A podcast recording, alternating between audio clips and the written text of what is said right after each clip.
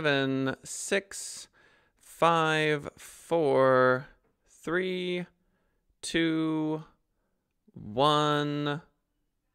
People of the world, hello and welcome to Marketing as a Foreign Language, episode 103. Today on the show, the CEO, former CEO of Google and executive chairman, referred to social media as idiot amplification. Who competes against Google? Are they a monopoly? Are they not? We'll take a look at the DOJ antitrust lawsuit. If Facebook pulls down your post, there's actually a new oversight board you can complain to. We're going to talk about that. Tweeting just got harder amidst the election. Business to business influencer videos for as low as 60 bucks. What the heck does that mean?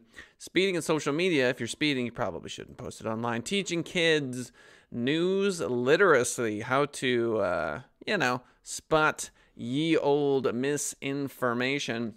And can we aggregate Twitter information, Twitter data to help slow the spread of infectious diseases. All that and more. Show starts now.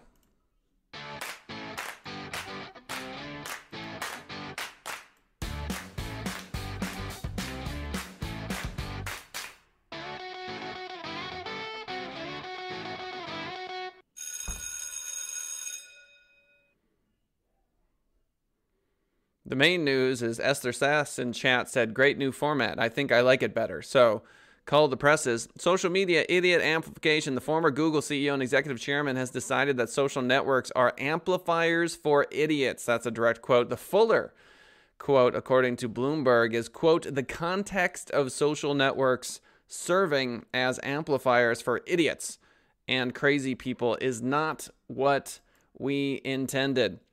So, can you imagine being incredibly rich, uh, being the former CEO of Google, more money than anyone could possibly ever need, and saying that, uh, you know, we did not intend to amplify the voices of idiots and crazy people. Uh, but here you have it. I would argue that the anonymity of the internet is what fuels the craziness. I have had very few conversations in my life that have been anywhere near as nuts as the YouTube comments I receive now on a somewhat regular basis.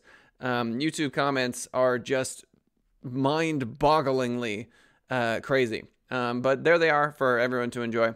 Uh, Schmidt was also asked about the landmark antitrust case. This is the former CEO of Google.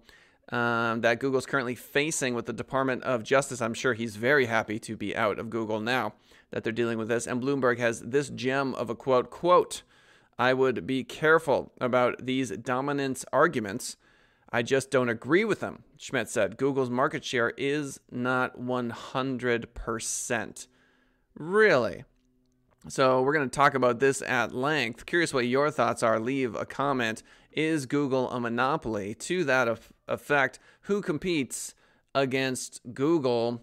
This is from marketingweek.com. The former article that we just talked about was from theverge.com. All links to all sources are right there in the description. They're also on the bottom of the page. If you're watching us, if you're listening to us on the podcast, hey, we appreciate you, podcasters. Who competes against Google? Google's slice of product search in America is almost certainly beneath the 40% threshold upon which the dominant label depends. What's more, that proportion is falling as Amazon tightens its e commerce grip. Uh, Esther writes, Bing, lol. And that's true because when we immediately think of who competes against Google, we think Bing, Yahoo, maybe, and then a slew of others. There's like DuckDuckGo, who promises privacy. But uh, the argument that Google is pretty much going to have to make is that they also offer products. And oh, there's Amazon, and Amazon's offering products, and eBay's offering products. And you can't just take a look at search as a monopoly. You also have to take into effect Facebook, the amount of time people spend on Facebook and Instagram. And don't forget Vimeo for YouTube. So if you look at it as only a search engine, I think their case is lost. But if they're trying to make the argument that Amazon counts as well, other social media sites count as well, well, then there that's why you hire the fancy, expensive lawyers. Uh, quote With Google's share of product search, as well as that of all the other search engines declining significantly over time as Amazon expands. So, again, they're going to make the argument that Amazon is their competitor, um, which to a small extent they are, but Google Ads, Google search ads, um, are the primary driver of revenue, as far as I am aware. Quote Google will surely pre- predicate much of its upcoming defense against the Department of Justice on one of the oldest but most important caveats in marketing strategy. Your competition is not who you think it might be. Uh, it is certainly not the immediate members of a self constructed myopic category. It is not even based on competitors per se. I don't know. It feels like a stretch. My gut is saying they have a search monopoly. My gut is saying if Google Maps does not want you in Google Maps, well, then your business is in big trouble, especially if you are a local plumber, electrician, self storage unit, you know, CPA, that sort of stuff. Um, this is where people are finding you online. If uh, you are unable to jump through all of the, at times, ridiculous hurdles that Google is requiring, and if the Google algorithm on Google Maps is not working properly, which I have had many uh, direct experiences with, uh, which is to say, we have sent uh, photos of the business, we've sent insurance documents for the business. Literally, uh, one of our clients was asked to shoot a live video inside of the actual establishment. And uh, there you have it. So, uh, comment Do I care if Google has the monopoly? Hmm. So if Google has a monopoly and you're unable to get your Google Maps listing up and you start losing business, then yes, business owners would care about that in particular. Um, when it comes to Google Ads, there is Bing Ads, but they tend not to work as well. Um, if we were to break up Google and there were three or four search engines that were competing in the space, it is possible that it would drive down the dollar amount for Google Ads, which could be important well, which would be important um, for a lot of small businesses. Uh, they might turn a profit at, say, $5 per click, but they can't turn a profit at $10 per click. Um, you could make the argument that the ecosystem within Google kind of moderates for that in and of itself, but we wouldn't really know unless we had another dominant player. Now, LinkedIn and Facebook are obviously competing against Google in the pay per click space, uh, but not via a search engine, more so just a different platform. If Facebook pulls down your post, Starting Thursday, you can ask a new oversight board, according to CNET.com, to take another look at your case. If the board rules in your favor, the content will be restored. In the coming months, users will also be able to appeal to the board about content they think Facebook should have removed. The board is made up of 20 experts and civic leaders, including the former Prime Minister of Denmark, a Nobel Peace Prize laureate, law professors, and journalists. So, a new oversight board well, how many cases could they possibly look at? I'm not entirely sure. Here's how it works after a removal decision is made, you could receive a message in your support inbox within the Facebook or Instagram app. So, this is not only Facebook, but also Instagram. That includes an oversight board reference ID. If you receive this ID, your post is eligible for review by the board. You'll have 15 days to submit an appeal. To do so, you'll need to visit the Oversight Board's website and click submit an appeal. If you want these links uh, to the oversight board, if a Facebook post or Instagram post of yours has been put down, or taken down, pulled down, and you want to get it reinstated, just visit uh, this cnet.com link in the description, and you can go about doing just that. Tweeting just got a bit harder. This from slate.com. As of Tuesday, a new feature that appears to be rolled out to all users changes what happens when you hit the little circular arrows button that appears at the bottom of every tweet. Instead of asking in a small pop up menu if you want to retweet the post or quote tweet it, a larger window pops up prompting you to add your own commentary before adding the tweet to your timeline. So, this is an attempt from Twitter to encourage education and research as it results or as it relates rather to the retweeting phenomenon, which is to say, um, if you're just going to hit the retweet button because it looks good to you, uh, Twitter is not so happy about that, especially uh, during an election cycle. Quote, if you are just coming to this piece to figure out how to simply retweet something on Twitter now, here's your answer. Write nothing in that comment spot and hit the large blue retweet button. Yes, for the anxious among us, this will feel a tiny bit like jumping off a small cliff. What will happen? Uh, what will people think if your tweet has a giant white space? But what will happen next is the tweet will appear on your timeline and in the world as a regular retweet, not a quote tweet. So, getting more complicated. Uh, this is the very nature of simplicity becoming more complicated over time. You've got Google uh, and the search bar, and the reason it was so dominant early is it was so simple. The Yahoo homepage versus the Google homepage. Um, Twitter has been very simple over all these years, going, you know what, here's your character limit, enjoy. However, as social media sites age, as people age, things get more complex. And here we have an attempt by Twitter to inform folks or to have them be more informative with their tweets. Um, but uh, it just ends up confusing people. So back to the article. If you were confused, you're not alone. The design of the new feature has confused even adept Twitter users, slowing the spread of not just misinformation, but just regular old info. B2B influencer videos for 60 bucks. This from TheVerge.com. Cameo, a company that helps fans hire celebrities from Snoop Dogg to Rosie O'Donnell to record custom videos for birthdays and other occasions, believes it has a new revenue opportunity pitching its stable of actors, athletes, and influencers for business to business sales. I wouldn't use the word stables, that seems a little weird. So, participating celebrities set their own rates on Cameo for an average price of $60 per video. According to the company, the most expensive is Caitlyn Jenner, who charges $2,500. So, would I be willing to hire an influencer to create a video for me? Maybe. I think a video of like Sean Connery on the homepage of Send It Rising would be worth $60. That feels like an excellent investment. Is Sean Connery on Cameo? Does anyone know? Who else would I want on the homepage? Maybe a rock star. Maybe a lead singer from Metallica. Hetfield on the front page of Send It Rising saying, oh, Send It Rising, best internet marketing company ever. But seriously, B2B influencer videos, if you're a software company and you're selling like music, then yeah, having a famous musician uh, talk about your product would be a big deal. Um, if I could get like a Gary Vee or some uh, famous internet marketing personality to create a video for a reasonable price, then sure. You do have to wonder what the video is actually going to sound and look like, which is to say, um, are they going to say anything that's disingenuous about your product, that sort of thing?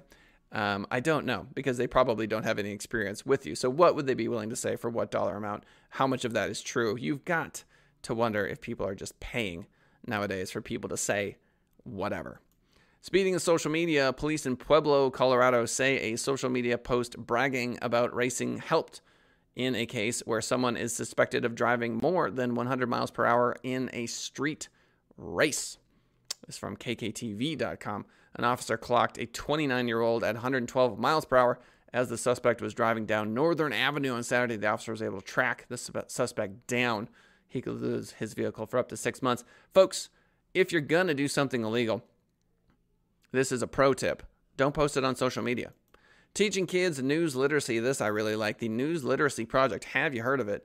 It aims to teach students how to distinguish between what is real and what is not in an age of digital communication. It creates digital curriculums and other resources and works with educators and journalists to teach middle and high school students how to recognize news and information to trust. Now, if these news literacy uh, classes lean in either direction politically, I'm not a fan. But if they are simply encouraging investigation, digging in, what you'll find is that having the uh, wealth of information in our pockets via Google, via smartphones, uh, I don't know if you've noticed this, but uh, it kind of just confirms our own ignorance many times. Now, the question is, you know, how many, uh, you know, what's the distance from the Earth to the moon? Well, then, yes, there's an objective fact in regards to that. But when we dive into anything with a lot of complexity, like how does DNA work, or, you know, what do we know about atomic structure, blah, blah, blah, blah, blah, what we realize is our own ignorance, uh, which is to say, diving deeper and deeper and deeper into a subject matter usually reveals layer upon layer of complexity.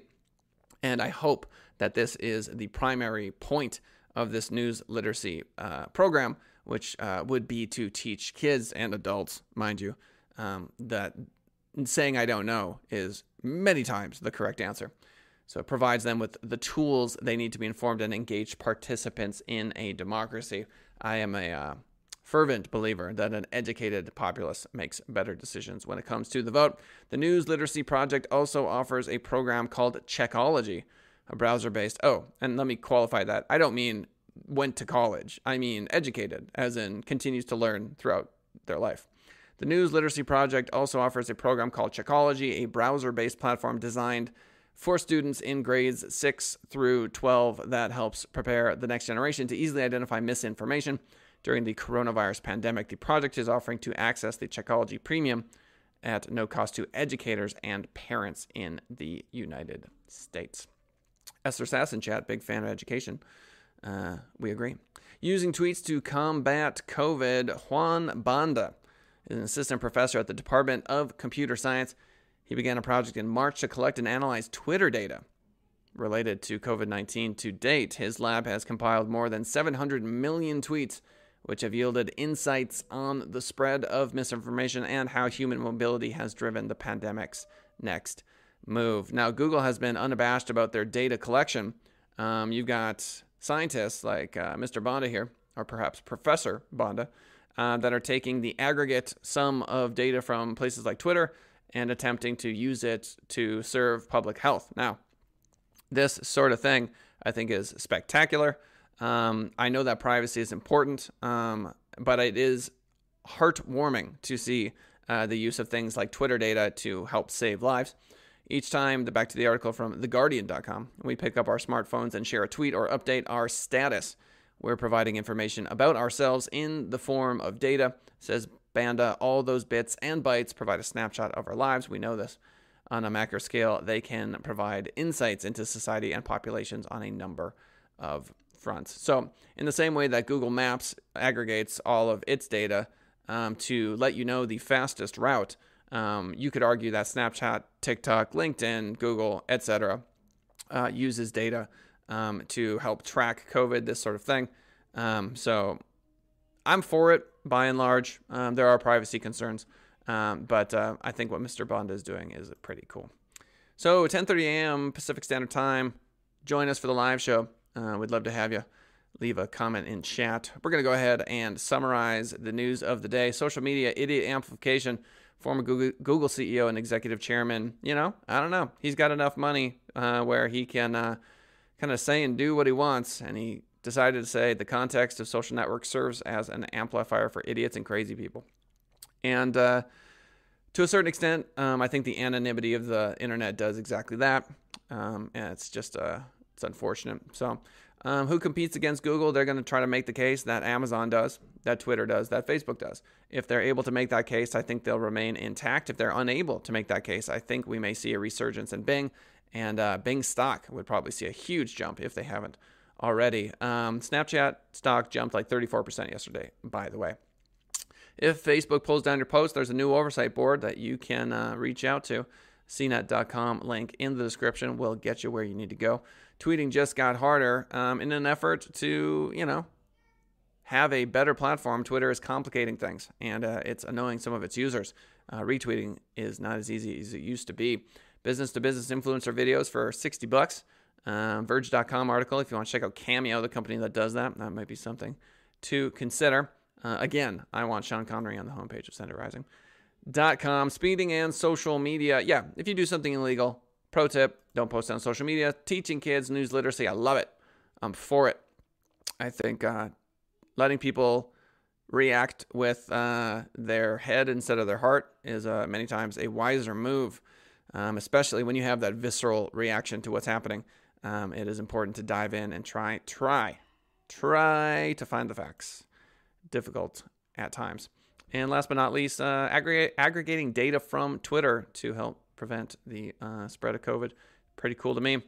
Um, if you want to join us for the live show, 10:30 a.m. Pacific Standard Time, Monday through Friday. Shout out to Esther Stas for all the comments today. We appreciate it. Leave a comment after the fact if you're not joining us for the live show. If you have a question for me or you would like your question on the show, uh, email us at info, info at senditrising.com. Uh, if you want us to include a link to your business, uh, we will do that for you. Name and link to your business right here on the show. Give you a shout out. Send us an email um, with that question. Uh, hopefully, we'll be grabbing those from you. If you want to give us a call, 702 263 0141, you get the gist. And uh, we're available on Spotify and iTunes and many more podcast platforms. Thanks for swinging on by the show uh, today. Much appreciated. And we will see you tomorrow. You know what time. Bye bye.